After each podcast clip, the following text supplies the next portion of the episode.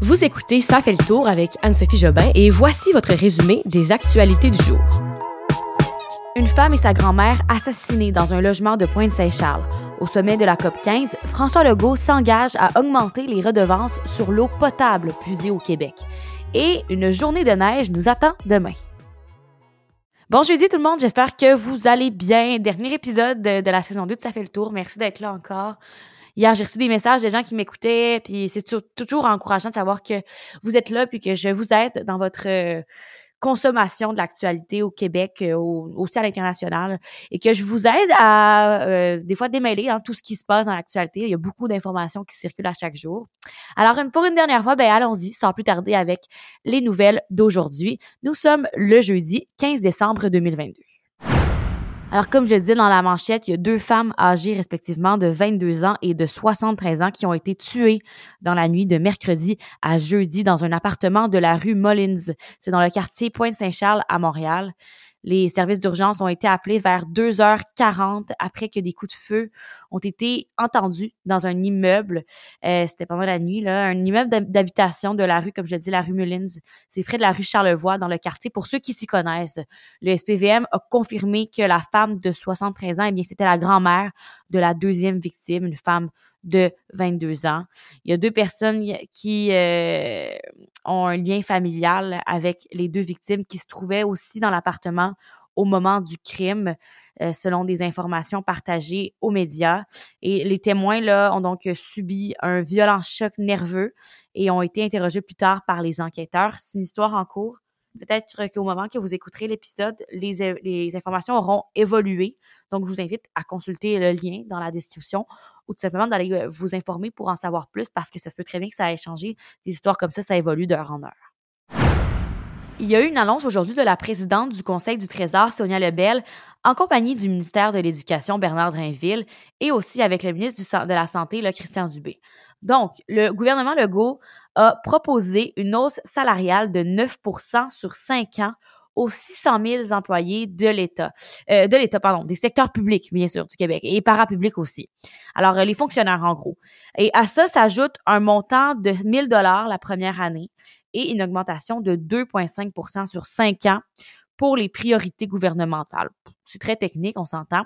Donc, il y a certains employés là, du secteur public, en gros, et parapublic, qui auraient à terme une hausse salariale de 13% ça semble, comme je le disais, très technique comme nouvelle, euh, mais ça concerne énormément de Québécois. Hein. Il y a énormément de fonctionnaires et euh, avec cette proposition, le gouvernement dit vouloir assurer des conditions avantageuses, justes et équitables aux fonctionnaires, tout en tenant compte de la saine gestion des fonds publics.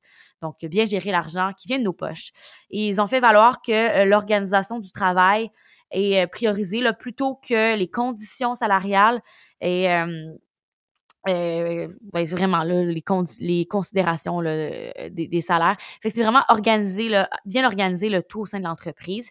Et le gouvernement a aussi euh, mis en place trois forums constructifs et concrets qui vont servir à trouver des solutions aux problèmes qui rongent les réseaux de la santé, hein, comme euh, la pénurie de main-d'œuvre, la pénurie de main-d'œuvre et aussi de l'éducation. Aussi la pénurie, de main-d'œuvre, c'est le premier problème qui me vient à l'esprit, mais aussi les salaires qui sont souvent pas assez élevés pour le travail que ces gens-là font.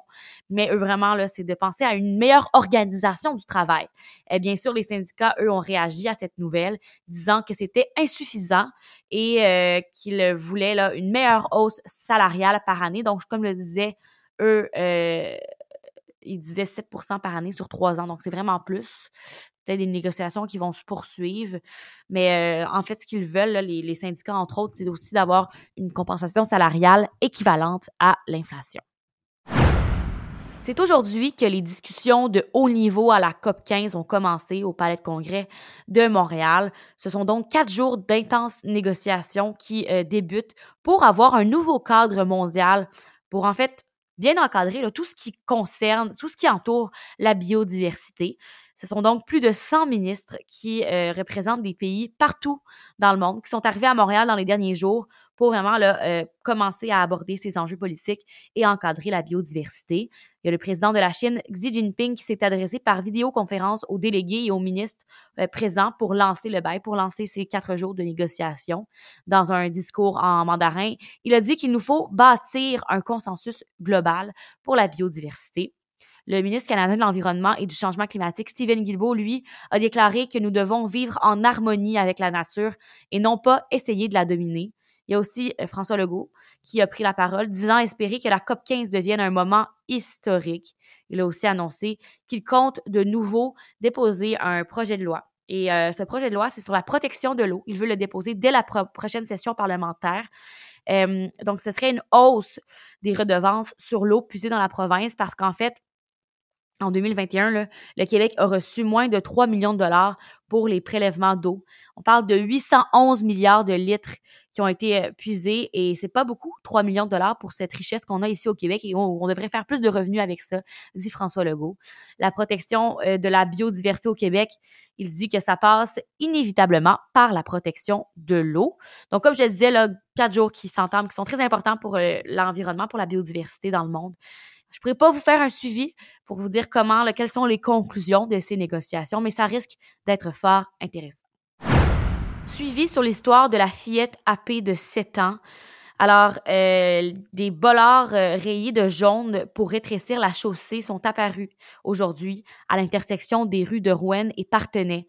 C'est dans le quartier Centre-Sud, là, là où la petite Maria, 7 ans, est décédée mardi. C'est l'histoire qui a marqué la semaine, faut le dire. Je vous rappelle que c'est un chauffeur qui avait pris la fuite après la collision.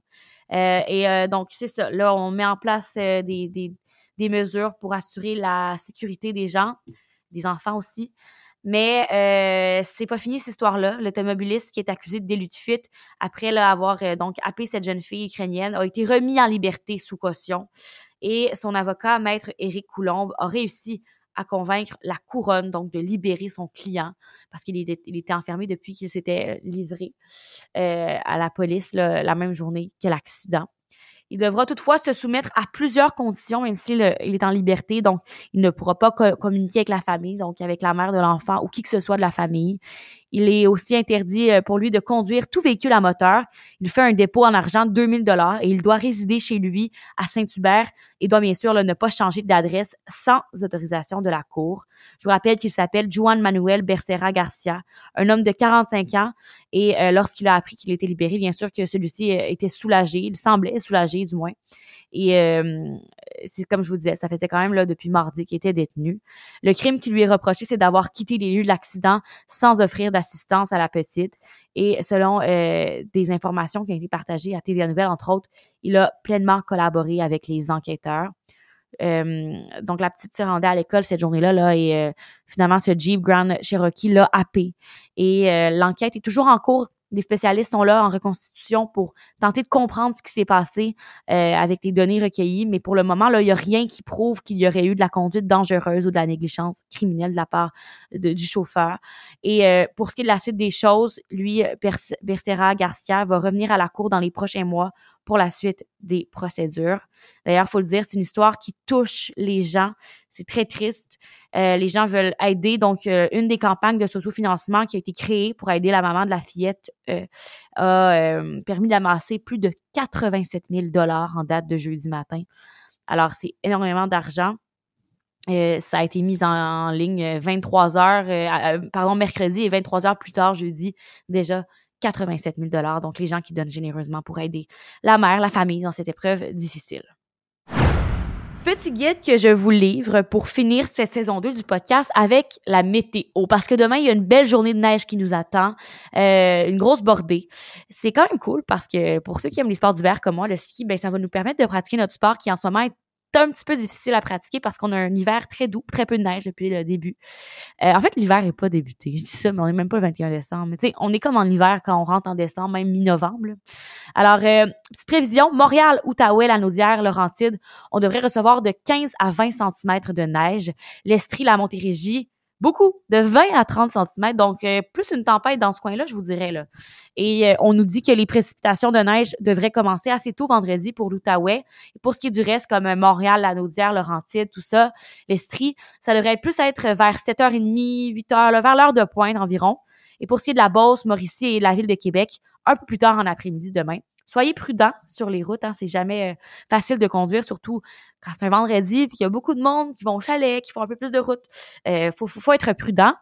Et euh, je lisais un article justement de TVA et là, le météorologue disait qu'on peut pas qualifier ça d'une tempête de neige parce que faut que ce soit minimum 25 cm en 24 heures et c'est pas le cas. Ben, c'est pas ce qu'on attend pour le moment. Les prévisions vont peut-être changer dans les prochaines heures. Donc, ça vous tente de suivre ça, il y a un petit lien de météo euh, du gouvernement du Canada, de la météo, qui vous dit ce qui va se passer. Euh, dans la description du podcast. On termine ça avec un retour dans le passé pour voir ce qui a marqué l'actualité dans l'histoire en date d'aujourd'hui. Retournons au 15 décembre 2007. Je trouve ça vraiment intéressant. Il y a un beau lien à faire avec aujourd'hui, ce que je vous disais sur la COP 15, la biodiversité, euh, des ententes qui, sont en train de, de, se faire là, et des négociations qui débutent aujourd'hui, des négociations importantes. Retournons donc en 2007, il y a 15 ans, alors que les participants de la conférence de l'ONU sur le climat à Bali convenaient de lancer des négociations pour conclure un accord sur la lutte contre les réchauffements climatiques. Donc voilà, il y a 15 ans. Et 15 ans plus tard, on fait encore des conférences, on se rencontre encore pour faire évoluer les choses en ce qui a trait au climat, à la biodiversité, au changement climatique, etc. Et voilà, c'est tout pour aujourd'hui. C'est tout aussi pour cette saison 2 de Ça fait le tour. Je peux pas vous dire quand on va être de retour avec le balado. Euh, probablement peut-être en hiver, peut-être l'été. Je vais pas, je vais pas faire de promesses. Mais sachez que c'est un projet que j'aime beaucoup faire euh, avec Andriane. Mais les deux, on a des jobs, euh, des, des, des, des, jobs à temps plein, là, on va le dire comme ça. Alors, c'est sûr que c'est difficile parfois de faire du temps pour un projet comme ça à chaque jour, en plus d'un travail 40 heures semaine. Donc, on va être de retour. Je peux pas vous dire quand. On a plein d'idées. On veut faire évoluer le projet avec vous. Soyez à l'affût sur ma page Instagram, sur la page Instagram de Ça fait le tour. On va vous tenir au courant pour ce qui est de la suite. Merci beaucoup d'être là à chaque jour, hein, ceux qui m'écoutent, ceux qui m'écrivent. C'est vraiment euh, un beau projet que je souhaite continuer. Puis c'est grâce à ceux qui m'écoutent qu'on est là. Donc, euh, merci à vous et on se dit à la prochaine. Bye bye tout le monde.